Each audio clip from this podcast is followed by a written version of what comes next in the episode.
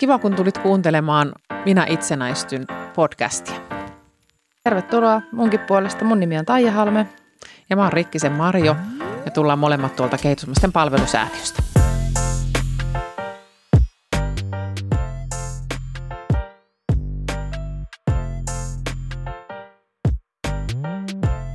Tässä meidän itsenäistymisen podcastissa on tosiaan tulossa viisi jaksoa. No niin, moi vaan. Ollaan täällä taas itsenäistymisen äärellä. Kyllä. Mun nimi on Taija Halme kehitysvammaisten palvelusäätiöstä. Ja mä oon Rikkisen Marjo samasta paikasta. Ollaan siellä projektipäälliköinä kumppanenkin. Kyllä, käyhän kuuntelemassa meidän aiemmat jaksot itsenäistymisestä.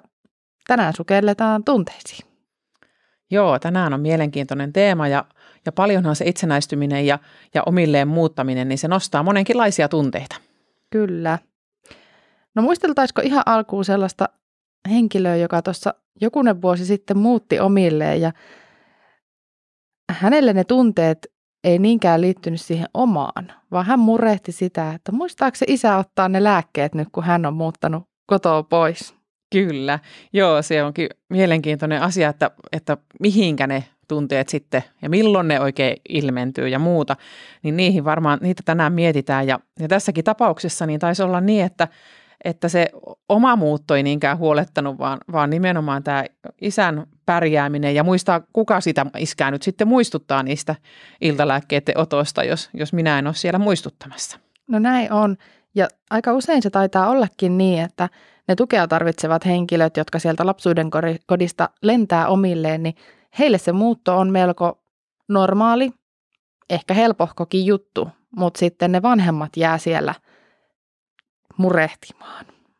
Joo, se on ihan just näin ja, ja tota, kyllähän se on, että se voi olla vähän semmoinen odotettukin, toivottukin juttu se, että omilleen pääsee muuttamaan, niin silloin sitä varmaan asennoitunutkin sillä että ei ehkä ei tunne tunteet välttämättä ainakaan heti siinä kauhean voimakkaasti. Että totta kai voi tulla ikävää ja näin, mutta, mutta että vanhemmille tämä kyllä on aika usein, usein sitten se, kellä ne tunteet on paljon enemmän ehkä sitten mukana.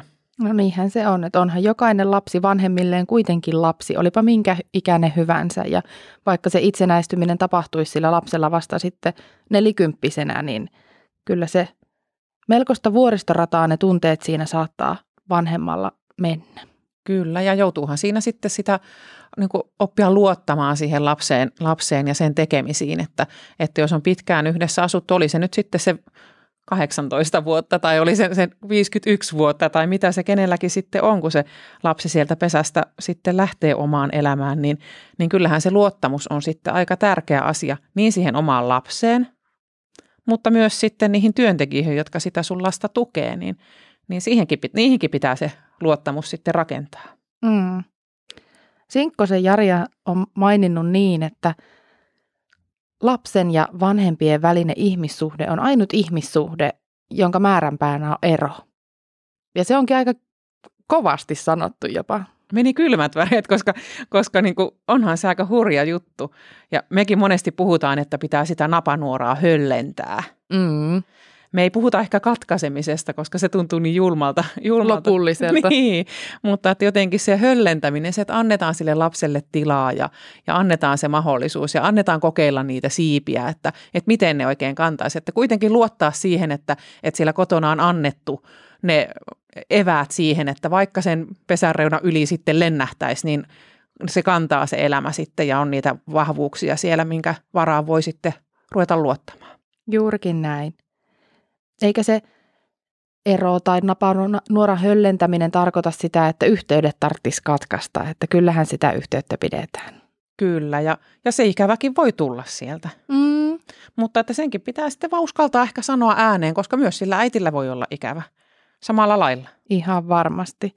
Ja, ja kyllähän se omilleen muuttaminen ja itsenäistyminen, niin olipa sulla tuen tarpeita tai ei, niin kaikille meistähän se on jollakin tavalla – kovaa palaa. Muistan itsekin. Tyynyn kulmat on ollut märkänä silloin, kun muutin ensimmäisen kerran lapsuuden kodista pois.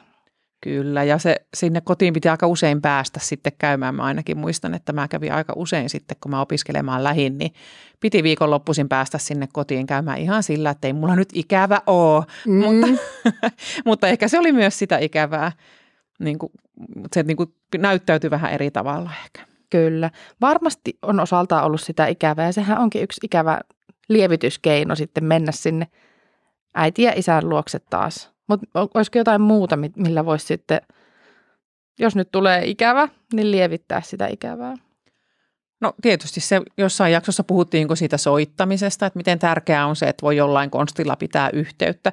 Yhteyttä sitten, niin kyllähän se soittaminen on sitten se, se puhelimella yhteyden ottaminen tai, tai tänä päivänä voi ottaa monella muullakin konstilla, että voi ottaa niitä videopuheluitakin sillä puhelimellakin ja kaikkia, niin, niin, niin kyllähän se semmoinen tavallaan näkeminen sitten, niin sekin voi olla sitten ihan semmoinen, mikä vähän lievittää. Kyllä. Ja onhan se niin, että tunteet nyt vaan kuuluu elämään. Kyllä, eikä niitä kannata hävetä. Ei, antaa tunteiden tulla. Kyllä. Se on ihan hyvä vähän muillekin kertoa niistä omista fiiliksistä, niin toiset osaa sitten olla sun apuna ja tukena niinä hetkinä, kun tulee niitä ikävän fiiliksiä tai tunteita tai muuta, mikä mielen päällä onkaan.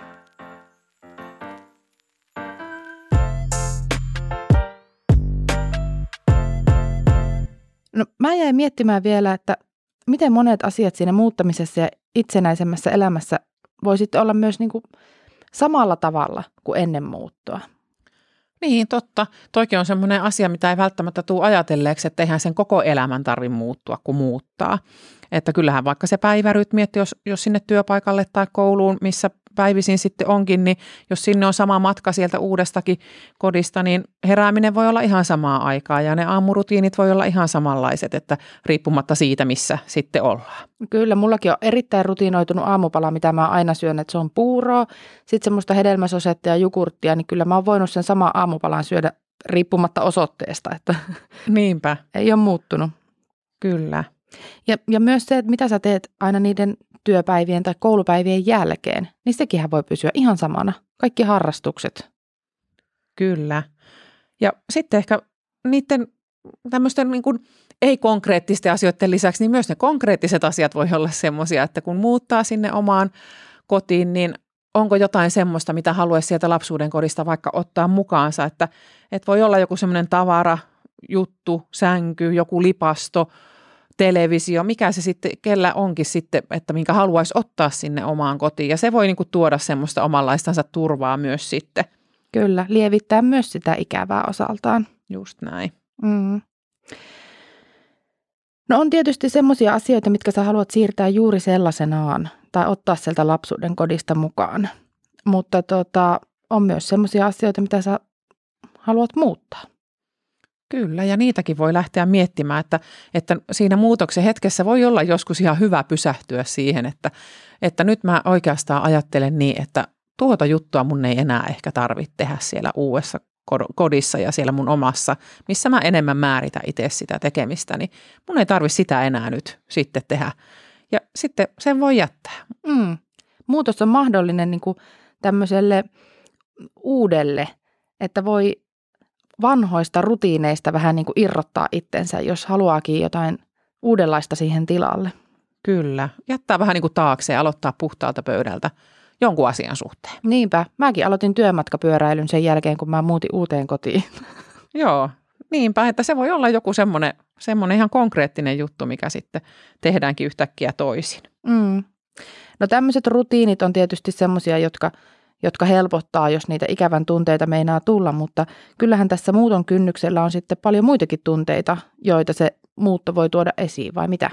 No kyllä, että, että tota, yksi semmoinen, mistä monesti puhutaan tuolla, kun me, me tukea tarvitsevia ihmisiä kohdataan tuolla meidän työssä, niin yksi semmoinen iso asia on semmoinen, että kun on odotettu sitä muuttoa ja sitten ollaan päästy muuttamaan ja se on ollut vähän semmoinen niin kuin jipi juttukin, mm-hmm. että nyt, nyt mä niin kuin pääsen, pääsen sieltä isä ja äiti helmoista, niin niin, niin sitten siitä koetaankin semmoista huonoa omaa tuntoa, että nyt mä oon vähän niin kuin liian innoissani siitä, että, että mulla on tämmöinen vapautumisen tunne niin kuin tullut ja ei sitä kannata hävetä, että, että vaikka vanhemmat sitten voi ajatella, että, että tota, ollaanko me nyt tehty jotain väärin tai muuta, niin, niin, niin eihän ne ole tehnyt mitään väärin, mutta että se on ihan luonnollinen tunne. Niin, niillä vanhemmillakin varmaan ollut ihan samanlainen tunne, kun he on lähtenyt sieltä pesästä sitten aikanaan itse, itse lentoon omaan elämään, niin – Ei sitä kannata hävetä. Ei todellakaan. Kyllä niin kuin kaikki ne tunteet kuuluu siihen, että antaa irrotella vaan silloin, kun siltä tuntuu. Se on osa sitä itsenäistymisen prosessia, että pääsee vähän tuulettelemaan niitä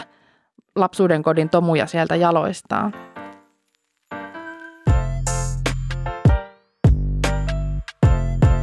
Ne tunteet onkin kyllä semmoinen melko mielenkiintoinen asia, että niitä kannattaa pikkasen jäädä itsessään vähän kuulostelemaan, että miltä nämä nyt musta sitten tuntuu. Joo, me ollaan sun kanssa molemmat semmoisia aika voimakkaasti tunteella eläviä, että me, meillä ilot ja surut on niin kuin isoja asioita. Ja mä aina väitän, että ne kulkee vähän käsi kädessäkin, että jos on oikein surullista, niin sitten veinaa ruveta vähän naurattamaankin. Ja vaikka olisi kuinka niin kuin naurattavaa, niin sitten se voi vähän mennä niin kuin itkun puolelle, että ne on mulla niin kuin ainakin kulkee aika lailla samassa kä- käsi kädessä jotenkin ne asiat. Mm. Ja se ehkä, minkä takia niitä kannattaa myös pikkasen tunnustella näitä, että minkälainen tunne sieltä nyt on kumpuamassa, on se, että kun ne on niin likellä toisiaan, niin joskus joku, vaikka minun kiukuttelu esimerkiksi, niin saattaakin johtua siitä, että on nälkä tai on ikävä tai väsyttää. Niin, että se toinen, jos on sanonut sulle jotain, niin se meneekin sulla tunteisiin, mutta se syy ei olekaan välttämättä se, mitä se kaveri sanoi, mm. vaan se voikin olla se syy siellä, että sua väsyttää tai, tai sulla on ikävä sitä äitiä tai jotain tämmöistä. No juurikin näin. Mutta ne tunteet ei saa silti olla mikään peikko, että se on ihan hyvä asia niitä tunnustella ja niistä, niistä voi puhua jonkun toisen kanssa ja oppia, oppia itseään sillä tavoin. Kyllä, ja, ja se on se pitää itsensä tuntemista, että oppii vähän niin kuin huomaamaan niitä juttuja, että no nyt meinaa tulla tuolta joku tunne päälle, ja sitten sitä voi vähän kuulostella ja jäädä, jäädä ihmettelemään, ja sitten oppii myös niitä keinoja, että miten sen tunteen kanssa sitten voi oikein möyhiä. Mm, juurikin näin. No mulle tulee kyllä vieläkin mieleen, että kun se muuttaminen voi tuntua siltä jännittävältä, tai sitten voi tulla se vapautumisen tunne – mutta voihan siihen tulla ihan vaikka vihaa, hermostumista, jännitystä, innostusta, kaiken näköistä. Kyllä, se on ihan totta ja, ja ne on ihan yhtä lailla tärkeitä tunteita nekin, että annetaan niidenkin tulla. Ja, ja ne tunteet voi oikeastaan tulla, että puhuttiinkin jo tuossa vähän, että, että voi tulla siinä hetkessä, mutta ne voi tulla vaikka kolme vuoden päästä tai kun sun elämässä tapahtuu jotain muuta yllättävää, niin sitten ne yhtäkkiä nostaakin ne uudet asiat voi nostaa niin kuin siihen, siihen itsenäistymiseen liittyenkin jonkun uuden tunteen esille ja, ja se ei ole ollenkaan niin kuin, mitenkään, pe, ei pidä olla pelottavaa.